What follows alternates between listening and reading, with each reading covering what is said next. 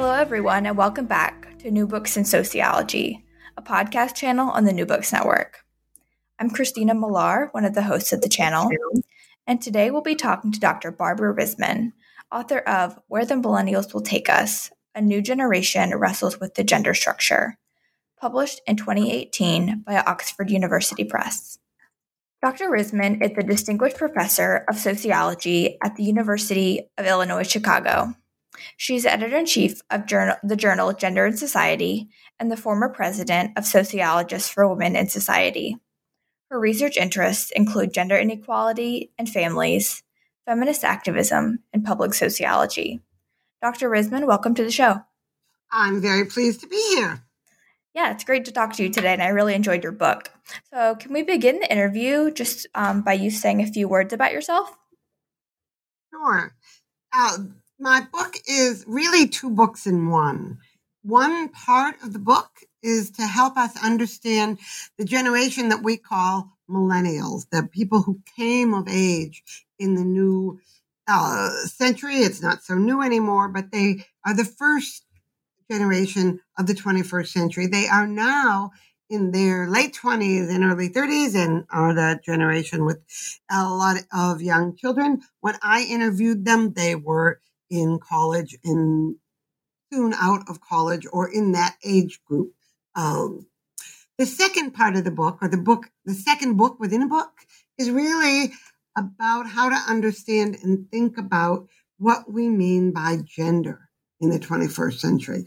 And I think that that's my favorite part of the book, actually, because I think everyone hears the word gender these days and thinks, what's your identity? And I, that's important. We all have gender identities and there are a variety, variety of them, but gender is not simply an identity. What I try to explain in this book uh, is that gender is a structure. It's a structure of inequality that we all live in. It affects our identities, of course, but it also shapes what we expect from one another. The interaction, how I expect someone to behave depends on whether or not I see that person as a woman or a man, or perhaps nowadays non-binary. Uh, how I'm expected to act depends on how people see me. And so the social expectations are different by gender categories. And we've built the way gender operates into our economy and our cultural beliefs about workplaces. How is it that we expect workers to, to be at work from nine to five and sometime an hour commute on either side 50 or 49 weeks a year that just presumes that no worker has any responsibility for another human being. What that really means is the workplace was built for men with wives. And that's the way in which gender has been built into the economy. And so the other part of this book is helping people see gender as a social structure. Absolutely. So before we really get into um, the the content of the book, I'm interested in how did you come to write "Where the Millennials Will Take Us"? So what inspired you to write this book? Oh, that's a it's a great story actually because the book that I uh, proposed to Oxford University Press wasn't this book. That uh, it was a book about theory. It was really I proposed a book about gender structure theory, a theoretical book which was going to have three different chapters showing how to use that theory and research. I was going to do one chapter on my research that was about hooking ups and sexuality on college campuses. I was going to have one chapter on the attempt to integrate women into scientific careers, which is another line of research I had um, going at that moment. And then I was going to have one chapter on millennials and the, how the new generation coming of age dealt with gender. And for and I agreed to do that chapter because my university wanted a faculty member to teach our graduate practicum in methodology, and it it rotates qualitative and quantitative, and it was a qualitative year. And I thought, okay, I will teach that class, and as a class, we'll collect a lot of data, and I will take the 20 or so interviews of um, people who are really wrestling with gender and use it for that chapter. And that's what I did. We have a, did all those interviews um, you as a as a class, And then I started writing this book and I re- started writing the chapter about millennials and I couldn't stop writing. It was just so much interesting, rich data there uh, in the interviews. And so I just didn't write the book I planned to write and wrote the book that was in my heart. And that was this one. That's such a great story. I love to hear that. Um, it's always nice when the writing process sort of takes off in a direction that you didn't really intend it to, and it's positive. Um, That's what happened here. Yeah. So going back, um, what uh, methods did you use? You said you used qualitative methods, but how did you recruit participants? Mm-hmm. What who were the participants in this book, and why did you choose these methodologies? Okay, so I chose the methodology because I was interested in what people thought. I was interested in the meanings they gave to their own lives and their understandings of the cultural context in which they lived. And so for that kind, I actually use multi methods. I write papers with quantitative methods as well. But for this project, I wanted to understand how young adults understood their own lives and understood the world they lived in. And so when you're interested in deep understanding of meanings, there's really nothing that beats sitting down with someone and having a very in-depth conversation. So that's why I chose the qualitative uh, interview method that I used in this book. Uh, as I told you, I also had a pragmatic reason, and that is I um, agreed to teach a qualitative uh, methods practicum to doctoral students in the University of Illinois at Chicago Sociology Department. So um, that's why I chose the, chose the method. Uh, the respondents, what I chose because I was interested in the changes that the feminist movement had made in our society. And I wanted to see how those changes were understood by young people coming of age today. And so I chose people who were uh, just, you know, the first generation of people in the 21st century. Uh, and so they were millennials. And at the time I talked to them, they were between 18 and 30. Uh, most of them were between 18 and 25. Great, great. Um, and then going back to the content of the book, there's a lot to talk about here. So, first, what are the benefits of the model of gender as a social structure over other theories of gender and gender inequality, such as the, the theories that you gave, um, you mentioned earlier about identity? So, what, what are the benefits of talking about this as a social structure? The benefit really is that the theory isn't one that says other theories are incorrect. I'm not about, it's not like a 20th century empirical scientific war where I'm saying my theory is right and your theory is wrong.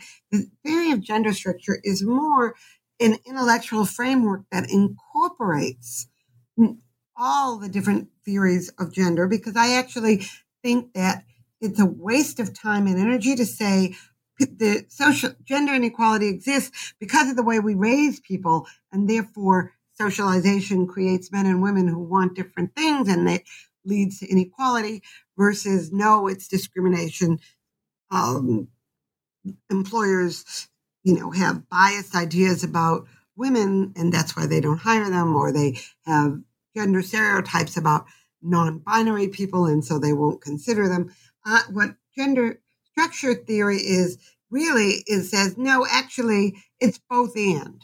That is, gender uh, inequality is a combination of a very uh, wide range of factors. And the, when you're asking any empirical question about why do we get inequality at this time in this way, you can look for one or two particular answers. But when you're trying to understand writ large, why do we have gender inequality in our society?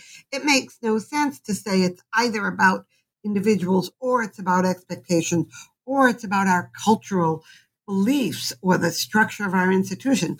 What gender structure theory argues is it's all of those things and all of those things working in combination. And so that it's really an attempt to to integrate all the different kinds of variables or explanations that exist. I am not the first person who has um, argued that gender is multidisciplinary. I stand on the shoulder of giants. I think the first person was probably Ray Connell in the 1980s, and then probably um, Judith Lorber in the 1990s. Each one had a way of thinking about gender in interdisciplinary and multi level ways. And I, you, I really build on their work by trying to be um, just a little more systematic in a way that we can, in a theory design that people can use it for uh, all different kinds of research projects. Yeah, absolutely. So I know in my experience, when people hear the words gender structure or gender as a social structure, they tend to think uh, in the very a macro sense, an institutional sense. Can you talk a little bit about how gender as a social structure affects the individual and, and interactional levels? Absolutely. And when I do understand people hear structure and somehow think macro, uh, but I actually think there's a long history in a variety of fields to use the language of structure more broadly than that. I, I want when people think of gender structure, I want them to think that every society has an economic structure that has lots of implications for individuals and for interaction and for the econ- and for organizations. And every society has a political structure, and so too every society has a gender structure. But that gender structure has important impact on how we raise boys and girls. Right? Even today you go into a toy store and there's an aisle of blue toys and an aisle of pink toys. And even if they've taken the word boys aisle and girls aisle down, it doesn't matter because the symbolism of the colors is so strong in contemporary American society. And so uh, people do gender reveal parties. Do you know what those are? Those yeah. are parties where uh, people get together with a pregnant couple uh, and you know have cut open a cake and pink or blue inside and aha they know what kind of child they're going to have and they know whether to buy footballs or baby dolls. Well imagine what that does to the baby that's born this poor child is shoved into a box before they can even say mama or papa or mama and mama. They, you know, they're they're they're raised to behave and think about themselves in totally different ways. And that and I think that research, including my own former research, shows that kind of socialization is very sticky. It doesn't, it simply doesn't disappear people continue to think of themselves as very masculine or very feminine, often by by shaped by those childhood explanate those childhood experiences. Not everyone, of course. Some people reject and totally reject and even change uh, gender identities, but for most people, that's very sticky. Okay, so the fact that we raise people in a gendered society shapes who they become as individuals, what they're willing, how nice they're expected to be to people, how, uh, and so that changes that who those babies become.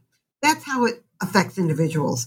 Um, it also, of course, affects individuals in how they're supposed to look, right? Even when we allow uh, girls to play football and go into science, we still punish them in some ways, even if subtly, if they don't use their bodies in feminine ways, if they don't keep their legs closed when they sit in a chair, if they don't uh, behave in some ways in a subordinate fashion towards men, uh, particularly if they're heterosexual. Right? The, all the research shows that even today, when it comes to heterosexual relationships, men are in control, that men continue to be almost uniquely responsible for doing marriage proposals. That is, who gets to decide if a couple is going to take that next step?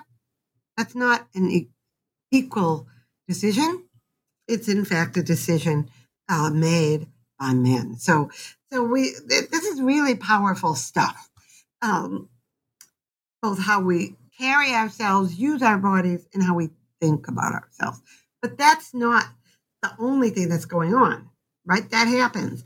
But at the expectational level, everyone expects men and women to behave differently.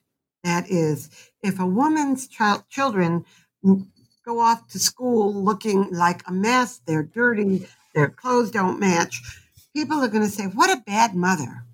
But if she's in a heterosexual marriage, very few people are going to say, What a bad father. In fact, what we expect from fathers predominantly is that they bring in an income. Now, if a father refuses to take a job, he's by definition, people are going to say, What a bad father. But if a mother says, I'm spending time with my children. They're the most important thing in my life. I'm not working in the labor force. People say, what a good mother. That's her choice. We have different expectations that shape the reality of what we allow for men and women. Now, this really hurts men who decide to be stay at home fathers. They are derided. People think they're not masculine. Um, it also hurts women in the labor force who are very directive and and uh, authoritarian as bosses. When a man says you do that and you do it now, he's a good leader. When a woman says that, because we expect women to be nice, she's a bitch. And so those expectations, even if we want to break out of gender norms, and many of us do try, we are policed back into them or we face negative repercussions when we break out of them. And in some ways, I think in today's world, this may be even more tough for men than for women because we continue to hold very hegemonic notions about what masculinity is going to be. And I think we can see that uh, in who's wearing masks during the pandemic, right? We see men refusing to because it looks weak. Our president refuses to wear a mask, which is about taking care of other people more than oneself, because it looks in his mind, which is um, shaped around toxic masculinity, weakness. And so, so that these expectations really shape our behavior. And then, oh, you, and so you get that at the interactional level. At the macro level, it's really important to to realize that there's two things we're thinking about, which is that there are both the way we've built gender presumptions into our schools and our workplaces and every organization you've ever been in. Workplaces presume that a best worker doesn't have any of his or her energy sapped off, as the uh, employer might say, into taking care of other people, old people, children, sick friends or family. It's all about the work 24 7. And who can do that best? People who have no responsibilities for anyone else. Who's that? Well, in our world, it's much more likely to be men. But we've also built gender into um, public schools. Any school that lets a child off at three o'clock in the afternoon is built on the presumption that that child has a parent at home, not in the workplace. Now, most children don't, but have our work, but have our schools changed? Absolutely not. They still, we push women out of the labor force by doing that. Why women instead of men? Well, in two thirds of the households, women still earn less money. So that when somebody um, gets pushed out, there's often an economic reason for being a woman, but that's not the only reason. We not only have organizations that are built by gender inequality, deeply embedded gender inequality, but we also um, have cultural logics or belief systems that underlie this notion that a good woman is a caretaker and a mother first and foremost. And so that even in households where mothers are very high earners, if somebody gets pushed out of the household, it's often the mother. Because we think that men who aren't in the labor force are somehow less masculine, but nobody's going to impugn the femininity of even a high paying, successful woman out of, who's pushed out of the labor force. My deepest fear right now, as I'm talking to you in May of 2020, is that this pandemic is going to set gender equality back two generations. Because as camps close and schools close, uh, and people don't have any child care, whose freedoms and inequalities and work is going to suffer? It's going to be the mothers. And so it, I'm terribly worried that uh, gender equality, as we know it, and it's far from uh, a full equality, is going to decrease tremendously in the coming decade. Yeah, it's really interesting talking to you now, given the pandemic. And I've definitely noticed in going to like the grocery store the difference in um, who is wearing masks. That's an excellent point, and I, I certainly see that in my own experiences. Um, so I do want to talk about the four different types of uh, people or like ideas about gender that you talk about in your book because I found those especially interesting. The categories you found. So who are the who are the true believers? So, describe the true believers and what do they believe about gender? The true believers are, I use that phrase to refer to a belief in a system of gender inequality that is based on, uh, that is justified. That true believers truly believe that men and women are different. They're essentially men are from Mars, women are from Venus uh, men are naturally leaders and uh, a, the more aggressive sex that they should be in charge of the world, in charge of the family, and that women should be um, mothers and should be subordinate to men. They truly believe that men and women's roles are different, and they see no reason that that's a problem. It is not unjustified. They think that's how things should be, that boys and girls should be raised differently and should have different roles in society. What I thought was interesting and was really what um, sociologists call an inductive finding. I hadn't, um, this was not part of what I had expected to find, but it was definitely in my data that almost all of the true believers were raised in households that that were practiced literalist faith traditions. These were not all raised in any given kind of religious tradition.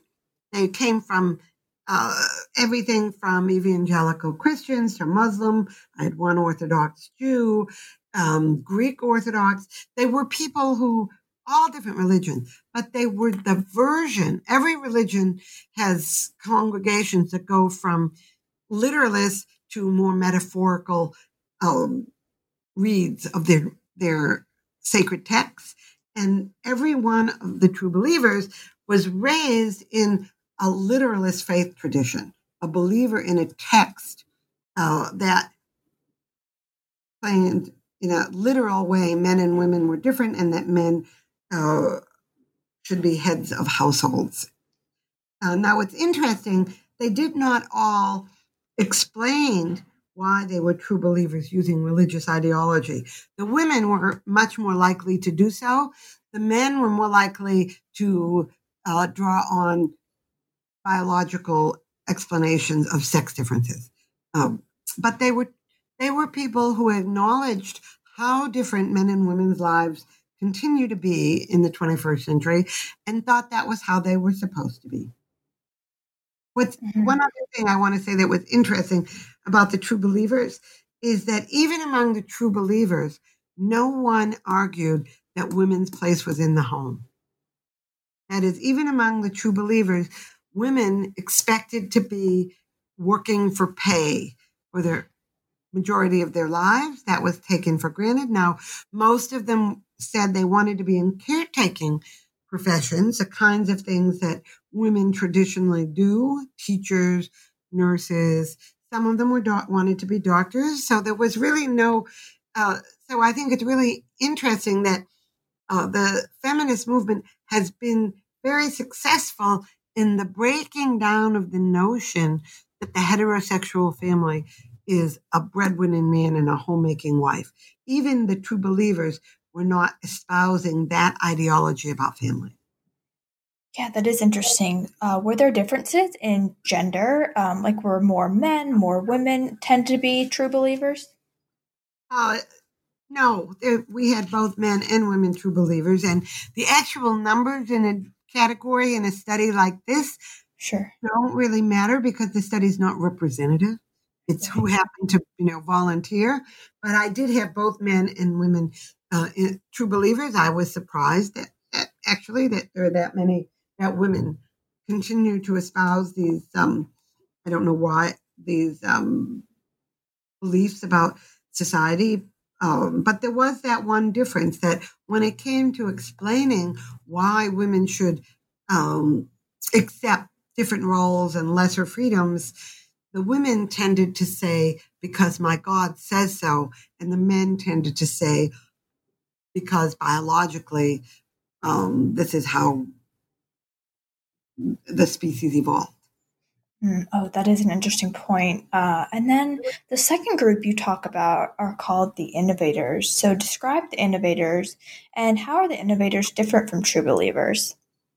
Innovators and true believers are as different as night and day. Mm-hmm.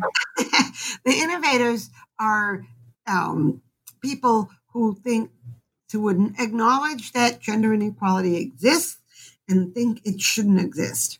They um, believe that there should we should raise boys and girls to have equal rights and responsibilities that we shouldn't expect different things from men and women and that we should change the rules and the beliefs at the macro level of our societies uh, that differentiate between by gender and um, and male privilege uh, the innovators are very much i think uh, like a second wave feminist. That is, they have simply adopted and and espouse a kind of feminist ideology around gender, um, around gender differences. That they're socially constructed, and that we should deconstruct them, do away with them, so that both men and women have the same rights and responsibilities. And uh, what's interesting, and I think shows how old the data is. And I think that's an important point to mention. I collected these data in 2012 and 2013. That the book, yes, is published in 2018. I finished writing it in the beginning of 2000, by the beginning of 2017. Um, why that? Why the long delay there? That's another question, and I hope you'll ask it later on. I'm going to leave it for right now. Uh, but when I collected these data, um, we were going towards the end. You know, we were already in the second term of uh, uh, Obama presidency. These young people had been raised in an era where they believed that we were on a sort of upward trajectory around gender and racial equality. They were not politically engaged. They felt like those big pushes for um, particularly gender equality were over. They could they could do their innovation and their feminism simply by living the lives they wanted to live and and pave the way forward um, as individuals because all the hard work was done in, in by the social movements that came before them. I think that this data, in that sense, is out of date because post the election of President Trump, we have had a series of social movements led by millennials. The Me Too movement really is a kind of the uh, women who are coming forth were often, sometimes older, but often millennials. The Black Lives Matter movement is definitely led by millennials. Um, and so the Title IX kind of movements on campus. And so I think that there's a repoliticization of this generation that has happened as the politics of the United States have become more right wing. This generation, uh, I actually just looked at some brand new data. This generation is more anti Trump than any other generation. Um, actually, generation, every generation younger is more anti Trump than older, uh, but generation, this one is repoliticized. But when, in my book, the innovators were not very political. They were all about changing the world with the way they lived their lives. Um, and another thing that was, I thought, very interesting that I learned from my interviews with the innovators was that feminism wasn't just for women anymore. There were, in my example, there were men who were men much more feminist than women in other categories. And so that feminism was seen by many of the men in in the innovator category as as important for them as it would be for women. And so I think that was a really interesting finding.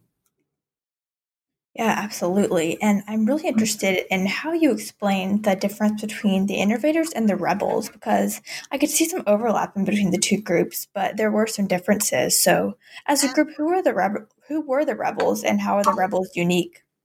Okay, so the rebels um, were you can think about the rebels as they were just like the innovators with one twist. And the twist was the innovators didn't reject the embodiment aspect of gender. That is, the innovators, were, the innovators did not uh, reject the notion that women and not men should wear dresses and earrings and do their hair with, you know, go to the salon, uh, and the men uh, should wear pants and and use their bodies in ways we traditionally think of as masculine. The innovators were critical of all parts of the gender structure, but not how they used their bodies, what I call materialists. The embodiment aspect of gender, they did not critique. They were not, uh, they didn't rebel against um, looking feminine or masculine. That didn't come up in their conversation. The rebels were just like the innovators. They were against gender inequality and, at, you know, they don't think you should raise kids differently. They don't think um, we should have different expectations. They are definitely against all the way in which gender is built into the organizations and cultural beliefs, but they also rebel against having to use their bodies to show or do their gender. And that, I think, is really a you that they're that kind of front runners of this rebellion. There were very few of them in my sample, uh, maybe 12 or 13. And some of them were more rejected than others. Again, you have to remember the sample was collected in 212 and 13. There wasn't a person I talked to among the rebels who used non gendered pronouns in public. A few of them were playing around with them and trying them out with friends or in support groups, but nobody used them publicly. And so in this book, I use no theys because I stayed true to what people were, how people were describing themselves when I talked to them. I know that some of the rebels in this book by now use they. Um, and so these were people who nowadays we would call non binary, agender, gender queer. I use some of those terms in here. Not all the people in the rebel group were yet using those terms in my book because the data was collected uh, before those terms were widely dispersed. Um, but they were people who rejected all of the gender structure, including the notion that we should do gender with our bodies. And so um, they, you know, I had, they were mostly people who had been raised as girls, but I did have uh, one man, one person who'd been raised as a boy who wore a dress and sometimes wore nail polish and just felt strongly that he actually identified as male, but that there was no reason just because he was male he couldn't uh, love bright colors and uh, wear whatever he whatever kind of clothes he wanted. Uh, similarly, uh, there were people raised as girls who identified as women at this time. They may not now, uh, who had uh, their breasts removed because they just hated having breasts and wanted to present in a more androgynous way. And so it really are people who were rejecting using their body to do gender. And that's what makes the rebels different than the innovators. Yeah, that's interesting you talk about um, the medical aspect because I was interested in oh, did they undergo anything like medical transition? And it sounds like they did with the those who oh. identified as women at the time did get their breasts removed. So that's that's an interesting distinction. That, that was actually only one. I only okay. one person who actually uh, did any kind of body modification. Oh, okay. um, I think uh, others did different ways of uh, you use clothing more than body modification. You know, uh, people who had been raised as girls only dropped shopped in the men's department, for example, and kind of and talked about a more common way of doing this, at least among this sample, was feeling as if they were trying to present androgynously. And so to do that, they had female body parts, but wore male clothing.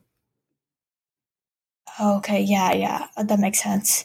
Uh, and then the final group you talk about are the straddlers. So, who are the straddlers? How are they unique? Um, just tell us a bit about them. The straddlers actually were the biggest group in the sample. So, this, when I say straddlers here, what I mean in this book by that term, I almost is that they're they were sounded sometimes like true believers, sometimes like innovators, and even occasionally like rebels. That is, they mixed up their answers so much that they sounded chaotic. You would read through an interview, and, or if you were interviewer, do it, and couldn't believe the same person had just said this and then said that. That is, they had, they were very much uncertain about what the gender structure expected from them and how to respond to it. So their answers were very, very, um, in some senses, incoherent. They sounded very traditional uh, at one moment, like a true believer, men and women are really different. And then they'd say, you know, a woman who really believed men and women are really different, and women should really um, take, uh, let men take the lead. And then in another part of the interview would say, I'm going to marry a man who really make who really um, does what I tell him to do. Right? Uh, okay, what does what does that mean? Um, or someone who really believes in gender equality, um, but would never ask a man out on a date uh, because that's not feminine, right? And so, someone who espouses egalitarian rules but acts in traditional ways, perhaps because she or he is worried about being policed and and other people reacting to them badly. Uh, so is af- so afraid, so believes things should be one way, but is afraid of the negative repercussions of breaking gender norms, and so behaves in ways that are in- inconsistent with what they think the world should be. So they were their answers were all over the place. But I will say one thing about the straddlers, and actually it's something that is true across the board for all of them, all of the categories, is I found something, um, a kind of neoliberal live and let live attitude about gender, which is people were very clear and said often unasked, this is what I believe, but I think everybody should live the way they want to. So there was a kind of live and let live, not wanting to impose one's own gendered rules on other people that I thought was a really interesting um, theme that came through from this entire generation, or at least the people I talked to for this book. Mm-hmm. Yeah, yeah, that makes sense. That it uh, it makes sense to me, just based on my experiences, that this was the largest group. I, I certainly hear a lot of this um, among folks, and I understand that gender norms and policing can be really strong. Um, so it makes sense to me that there could be some difficulties in actually putting these these thoughts and beliefs into action. Um, so, in shifting a little bit towards looking at your work in the larger literature, the millennial group does relate to like the emerging adulthood literature, and you talk about this in your book. So, why is the analysis of gender important when studying emerging adulthood, and why is it important to study millennials? Okay, so this is a great question. Um, for those of you, in case you know, emerging adulthood is something that it's a kind of catchphrase that sociologists and psychologists use, but not everyone knows what it means. So let me sort of step back and just say what that mm-hmm. means. That is, in the last oh 20 years, we have really shifted tremendously at the age at which people in America move through the stages of um, uh, adolescence into being adult roles, uh, how long that has taken. Demographers used to measure adulthood by finishing school, marrying, uh, taking a first job in a long uh, planned, you know, a, a career line job, a job in a that one expected to stay in that field and having a child. And that used to happen by the early 20s. Now, that obviously has changed. And so the millennials, in some ways, are really the first generation who have come of age in a moment where instead of moving into adulthood by the early 20s, we now see that most people don't move into an adulthood as measured by those kinds of things um, into until late 20s and even early 30s. And so what we have done in the psychologists tell us is we've added a stage to human development from we used to have adolescent we presume that when people went from late adolescence into adulthood. Now people go from late adolescence into emerging adulthood and don't come out into the sort of in their adult roles that they're going to stay in until they retire until their late 20s early 30s so they have a lot of time to figure out who they want to be um, and how they want to live their lives. Now, why do they have a lot of time is another question. And of course, it has to do with the rising cost of housing, the lack of stable jobs, the rise of the gig economy and precarious uh, lives, the later age of marriage. There's lots of reasons. But it is the case that uh, we have this almost decade of period of feeling out who I want to be and how I want to live my life that millennials are really path breakers on and why they're an, important, an interesting generation. And I think what's really interesting for me as a gender scholar is that one of those things that people now spend time experimenting with and thinking about and about identities is around gender and sexual identities. And so uh, that is uh, my literature um, um, excuse me, my contribution to the literature is to push that notion of the emerging adulthood is not only about other kinds of identities, uh, occupational and, and, but about gender identities and gender meanings and sexuality and and working through how one wants to live one's life. And so um, that's what, in some ways, this book is also about. Mm-hmm. Yeah, given your your long work in the gender literature and as a gender scholar, I'm really interested in your take on the next question, and that is, how do you how do you think we should continue to move forward with fem- with feminist change? I know the the pandemic can throw a, a wrench into things, but what is your your thought? What are your thoughts on how to move forward with feminist change? Okay, so well, um, that's exactly what my last chapter in this book about, and I must say my favorite chapter of this book. It's Getting to Utopia. Mm-hmm. Uh, Getting to a Utopian World Beyond Gender is the title of the chapter. And the important world there are beyond gender. I I think that gender as a social structure is a structure that enforces inequality upon us. Difference, we do not, one thing I think we should have learned from Judith Lorber's work uh, in the 19, uh, the paradox of gender is that we very rarely enforce difference unless we are try, needing difference to justify inequality. And I believe the reason we have a gender structure is to justify the inequality around gender categories.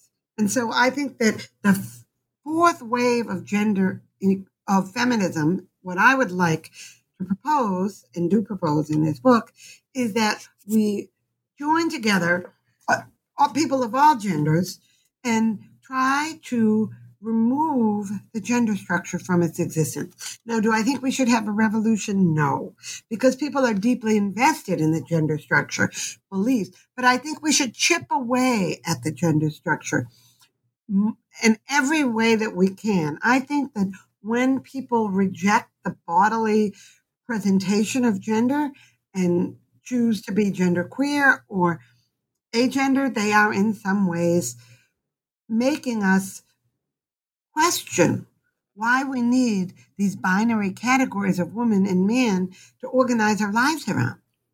Why? Why should we impose that dichotomy on people?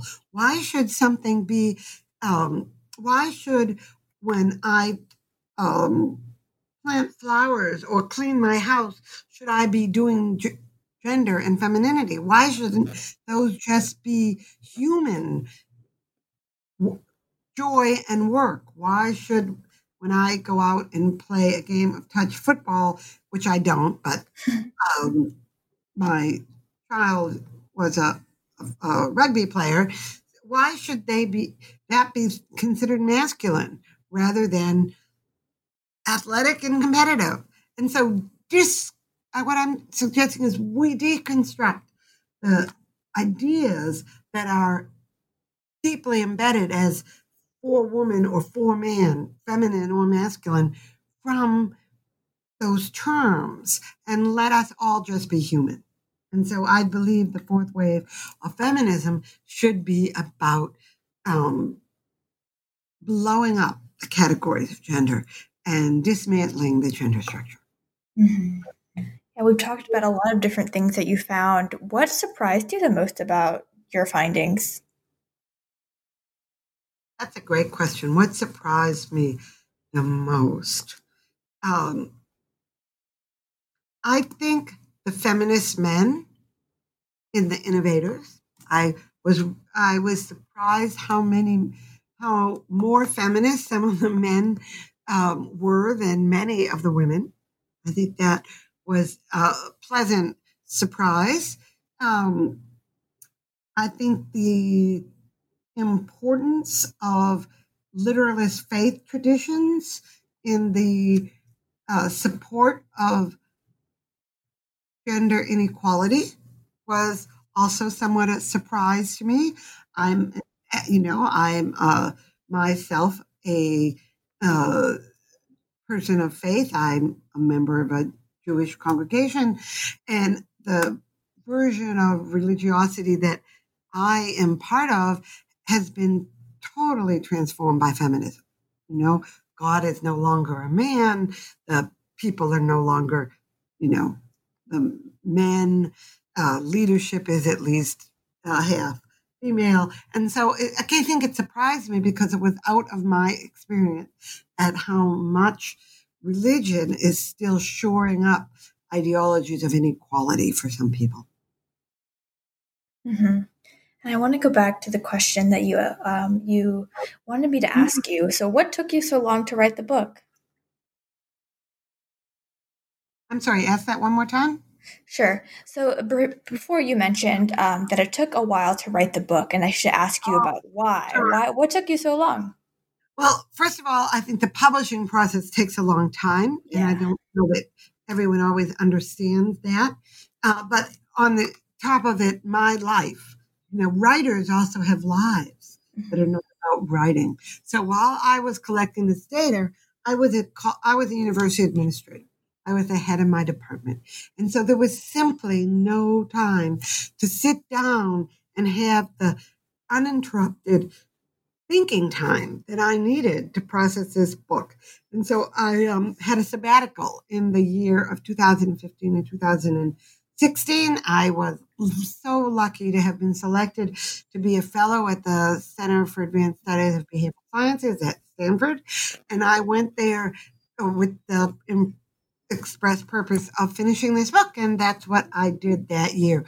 But without that year, you know, I'm of time that was dedicated to writing, I might never have written this book. I might have written a series of articles, which I find much easier to do while I'm juggling teaching and and running a department. Uh, and so uh, the the lag between the data collection and the publication, which was um, you know five years, is not really or even six years I started, is not, you know, I just want to say, I don't think my experience is terribly atypical.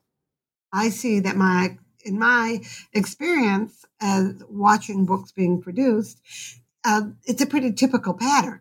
And so that I think that's important. It's just kind of important for people who don't write books to know that there's often a lag from the time the data is collected to the time that it's finished. And it's about um, the reality that the often academics who are writing these books are juggling writing with very many other uh, responsibilities.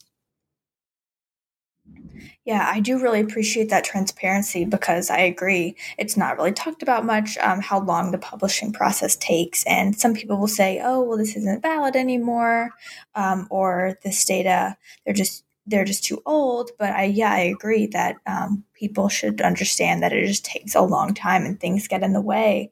Um, and professors are juggling teaching and administrative um, task, as you mentioned. Um, my final question for you is: What are you working on next? What do you? What is your next big project or your current big project? Okay, well, I have an exciting new project. I um, just learned a few weeks ago that I uh, received the National Science Foundation grant. I had applied to do a big study on the rebels. I don't call them the rebels anymore mm-hmm. because the time has time has changed and now language changes uh, very quickly. Actually, in this moment in history, uh, but it's a new study on non-binary and gender queer um, young adults. It's a direct result from how interesting I thought the rebels were in this book. And this time I'll be doing a three city study uh, a Midwest, a Pacific Northwest, and a Deep South uh, city. And I'll do, be doing, uh, in my team, I have a co uh, investigator whose name is Buddy Scarborough from the University of North Texas. Uh, and our team will be interviewing uh, 60 people who identify themselves as non binary in those three cities. And so uh, we are we were scheduled to go in the beginning of August, but um, we are on hold for the pandemic. Of course, we these are face to face interviews. We have to wait until it is once again safe to do interviews. We are the Na- National Science Foundation has given us till November first to begin, and we certainly hope we will be able to begin face to face by November, but it's very exciting. I think that trying to understand not only what the um, what the gender structure is, how non-binary people understand the gender structure. That's what the interviews are about. Uh, but we also are doing a separate study, not funded by the NSF. We're still looking for funding for the second study. The companion study is we want to do a quantitative study uh, that measures the gender structure among today's college students to see how the emergence of people who reject the binary has changed the view of gender among today's young adults. And so that's my new project, and I'm very excited to begin as soon as the pandemic ends. Right. Yeah. I'm also very excited for this project. Um, first of all, congrats on the National Science Foundation grant. That's great. Um, and I am I'm originally from South Carolina, so I'll be very interested in seeing your findings about non-binary folks in the Deep South. I just think it's really fascinating coming from that environment where I, a lot of people that I know um, were would fall into the category of the true believers. So, um, yeah, I'm really excited to f- see your findings for that. So, it'll be, as you know, it will be a while.